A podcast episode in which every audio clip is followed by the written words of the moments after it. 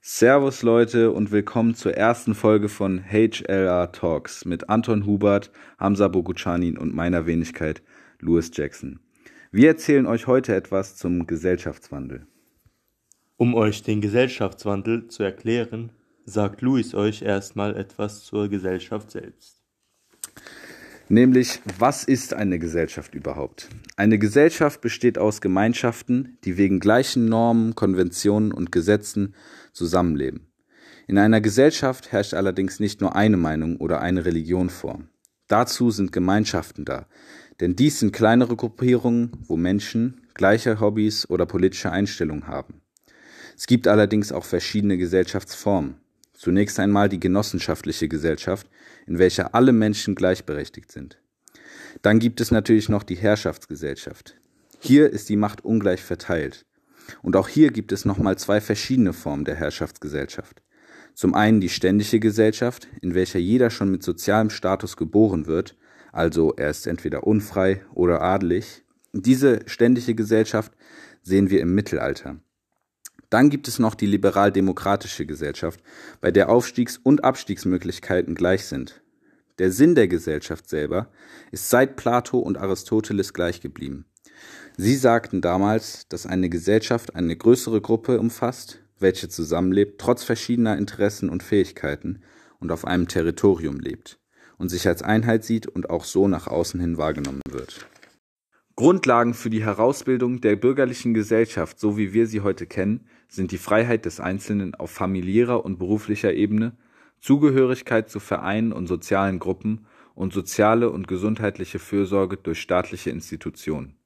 Damit diese Grundlagen gegeben sind, war die Trennung und die Selbstständigkeit der gesellschaftlichen Bereiche Politik und Recht, Markt und Produktion, Religion und Kirche und Kultur und Bildung notwendig. Diese Trennung kam durch die bürgerlichen Revolutionen in zum Beispiel der USA, Frankreich und Deutschland, die Aufklärung und den Frühkapitalismus. Und in welcher Gesellschaftsform leben wir momentan? Gute Frage. Momentan leben wir in der, einer liberaldemokratischen Gesellschaft, da wir zwar Werte wie Gleichheit haben, diese aber als Chancengleichheit interpretiert wird und nicht Ergebnis, als Ergebnisgleichheit.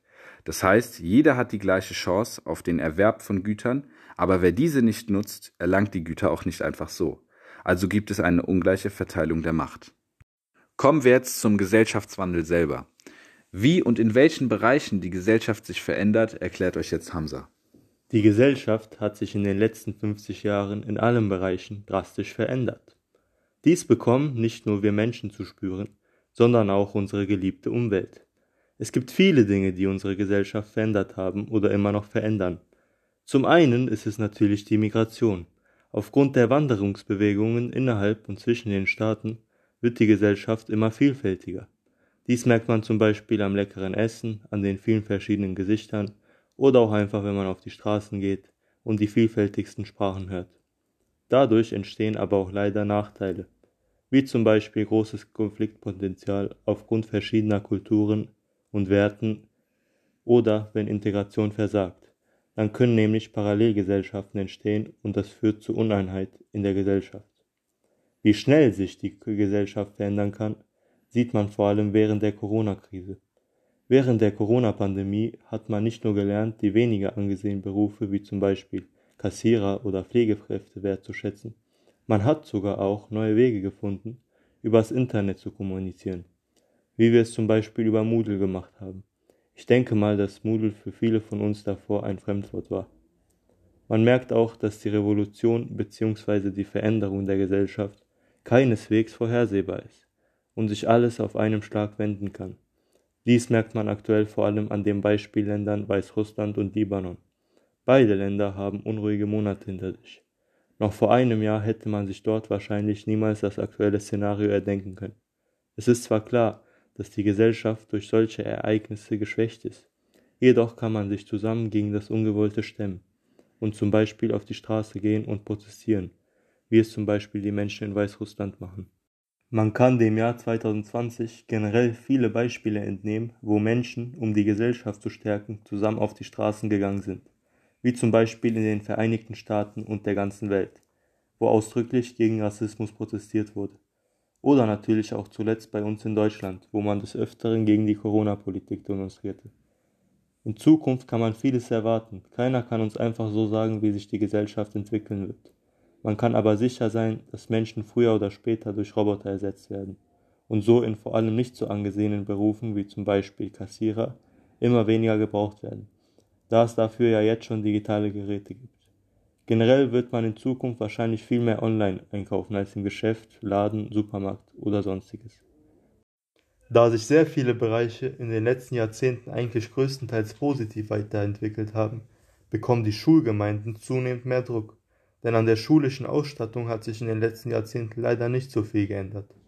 Deswegen hoffen die meisten, dass man mit den Tablets bzw. Laptops langsam mal einen größeren Schritt in Richtung Zukunft wagt.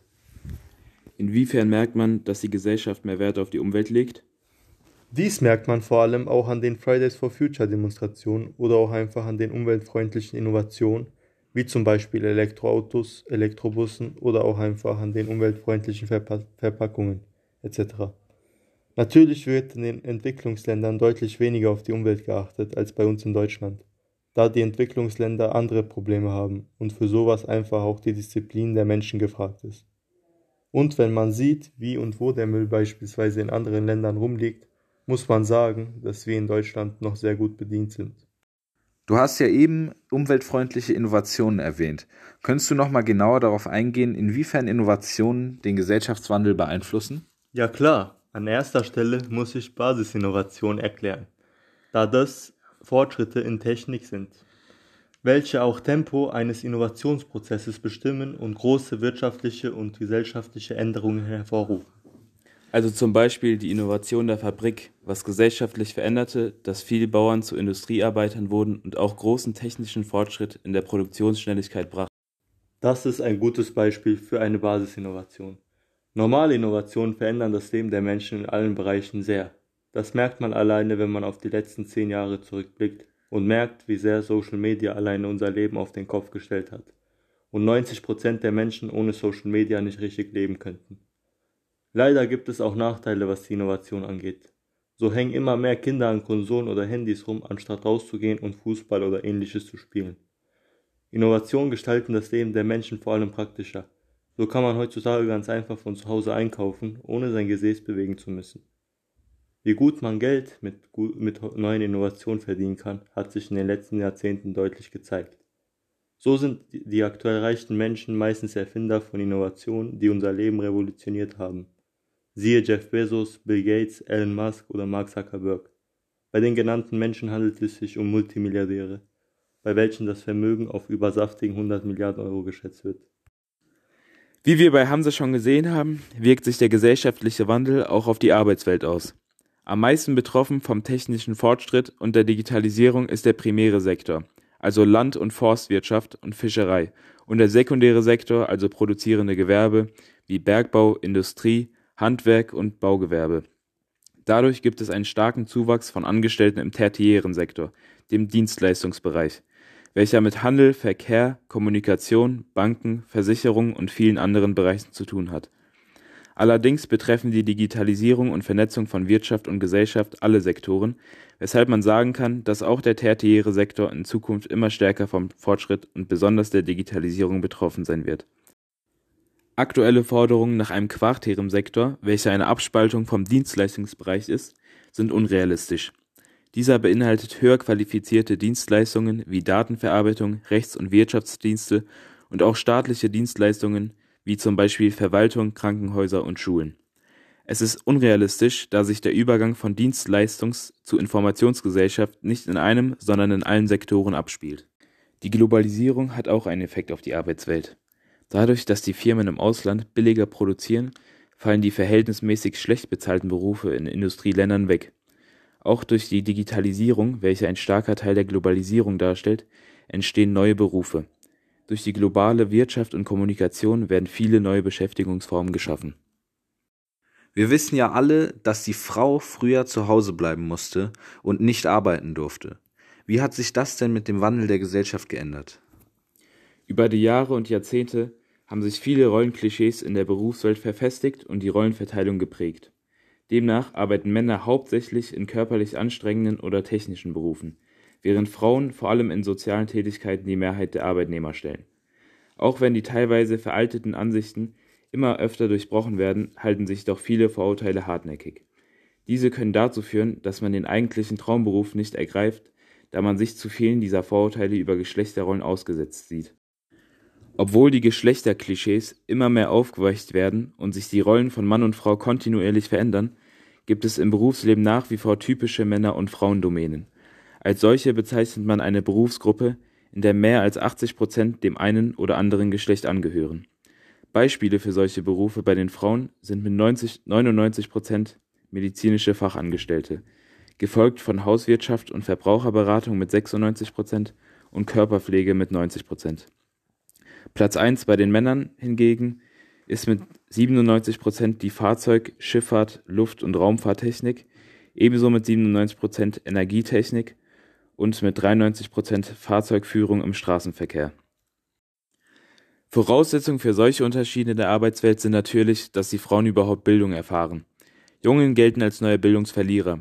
Dies kann man daran erkennen, dass 60 Prozent der Schulabbrecher und 64 Prozent der Förderschüler männlich sind. Außerdem sind Mädchen mit 53 Prozent in Überzahl auf Gymnasien und machen öfter die allgemeine Fachhochschulreife mit 55 Prozent und die allgemeine Hochschulreife mit 52 Prozent.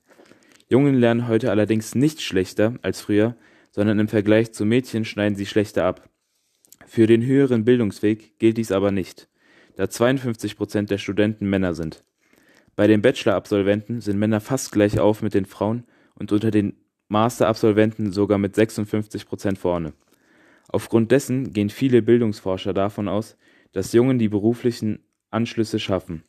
Männer erzielen zwar schlechtere Leistungen als Frauen in der Schule, dies war auch vor Jahrzehnten schon so. Auf dem Weg zum Beruf sind Männer jedoch keineswegs hinterlegen. Aufgrund den typischen Eigenschaften von Männern wie selbstbewusstes Auftreten, Zutrauen der eigenen Fähigkeiten und Überzeugungskraft. Mädchen und Jungen sind im Vergleich zu früher erfolgreicher in der Schule. Das kann man am steigenden Anteil der männlichen Schulabgänger mit der Hochschulreife erkennen und dem Anteil derjenigen ohne Abschluss, der sich verringert hat. Jedoch ist die Entwicklung bei Mädchen deutlich ausgeprägter. Ihre Ansprüche an Bildung, Ausbildung und Lebensplanung haben seit den 70er Jahren stark zugenommen. 40 Prozent der Mädchen machen Abitur. Vor 20 Jahren war es ein gutes Viertel davon. Im gleichen Zeitraum ist die Anzahl der männlichen Abiturienten von 22 Prozent auf 33 Prozent gestiegen. Männlichkeit sei lange ein großes Privileg gewesen. Ein Ticket auf die guten Berufe, das löse sich heute aber nicht mehr automatisch ein. Das hört sich ja wie eine ziemlich gute Entwicklung für die Frau an. Äh, dann sag mir mal, woran es denn liegt, dass die Frau vom Arbeitgeber immer noch bei gleicher Leistung im Vergleich zu einem Mann benachteiligt wird. Das liegt daran, dass die Arbeitgeber den Faktor beachten, dass Frauen Kinder bekommen können und einen längeren Zeitraum ausfallen. Wenn man die Geburtsrate von Entwicklungsländern mit der Geburtsrate der Industrieländer vergleicht, sieht man, dass dies in den westlichen Industrieländern stark zurückgegangen ist, weil sich die Frauen immer mehr auf ihre Karriere konzentrieren. Ein großer Grund für das Aufstreben der Frau ist die Gleichberechtigung. Dies ist ein Wert, der in fast allen westlichen Industrieländern eine große Rolle spielt. Und so kommen wir zu den Werten im Wandel. Aber was haben Werte mit dem Gesellschaftswandel zu tun? Hinter allem, was wir tun, stehen Werte, Ideale oder Ziele. Sie sind uns sogar wichtiger als manche Bedürfnisse. Auch Gesellschaften haben Werte, welche die Gesellschaft zusammenhalten. Wenn sich also eine Gesellschaft wandelt, dann wandeln sich auch ihre Werte. Zuerst muss ich euch erklären, was Werte überhaupt sind. Werte in der Ökonomie werden an der Knappheit des Produktes gemessen. Je knapper ein Produkt ist, desto wertvoller oder teurer ist es. Kulturelle Werte sind Maßstäbe für richtiges Handeln. In diesem Fall sind Werte, wie schon gesagt, wichtiger als Bedürfnisse. Nun gibt es auch religiöse Werte, welche den kulturellen Werten sehr ähneln. Denn auch sie schreiben vor, wie man in gewissen Situationen richtig zu handeln hat. Ein Beispiel hierfür wäre, dass man christlich handelt, wenn man einem bedürftigen Mensch Hilfe leistet. Sinn und Bedeutung von Werten können sich in der Gesellschaft, in der wir uns befinden, unterscheiden. Zum Beispiel wird Gleichheit in einer liberalen Gesellschaft als Chancengleichheit angesehen, das heißt, jeder hat gleiche Chancen auf den Erwerb von Gütern. In einer sozialen Gesellschaft allerdings wird Gleichheit als Ergebnisgleichheit interpretiert. Das heißt, dass jeder die gleichen Güter empfängt, egal wie er seine Chancen nutzt. Ein Beispiel für den klassischen Wertewandel wäre der Wandel von materialistischen zu postmaterialistischen Werten nach dem Zweiten Weltkrieg. Zunächst waren Werte oder Ziele Dinge wie Beständigkeit, Besitz und Ordnung. Als diese aber durch das Wirtschaftswunder schon nach der ersten Generation befriedigt waren, waren diese Werte und Ideale nicht mehr wichtig, da man hineingeboren wurde, also es war eine Selbstverständlichkeit. Neue Werte waren Selbstverwirklichung und Kommunikation. Auf heute kann man diesen klassischen Wertewandel aufgrund von Globalisierung und der einhergehenden Digitalisierung nicht mehr beziehen. Wir sind zwar auch schon mit der Selbstverständlichkeit nach Selbstverwirklichung geboren, allerdings streben wir aufgrund von Vernetzung eher nach Wertehybriden. Das heißt, einen Mix aus verschiedenen Werten. Kosten für den Transport von Gütern, Menschen und Informationen sind im Vergleich zu früher drastisch gesunken und die Vernetzung ist weitaus schneller und billiger geworden. Diese Entwicklungen sind durch die Globalisierung überhaupt erst ermöglicht worden. Die Globalisierung entsteht durch die von Hamza vorhin genannten Basisinnovationen. Man kann sagen, dass die Globalisierung jede Ebene des Gesellschaftswandels beeinflusst. Im Falle der Arbeitswelt ermöglicht die Globalisierung durch sogenannte Global Player, dass die verhältnismäßig schlecht bezahlten Berufe aus der Produktion in Entwicklungsländer verlegt werden und so die Verschiebung in den Sektoren stattfindet. Auf die Werte bezogen sind es wie schon gesagt die Vernetzung und Digitalisierung, weswegen sich Werthybride bilden.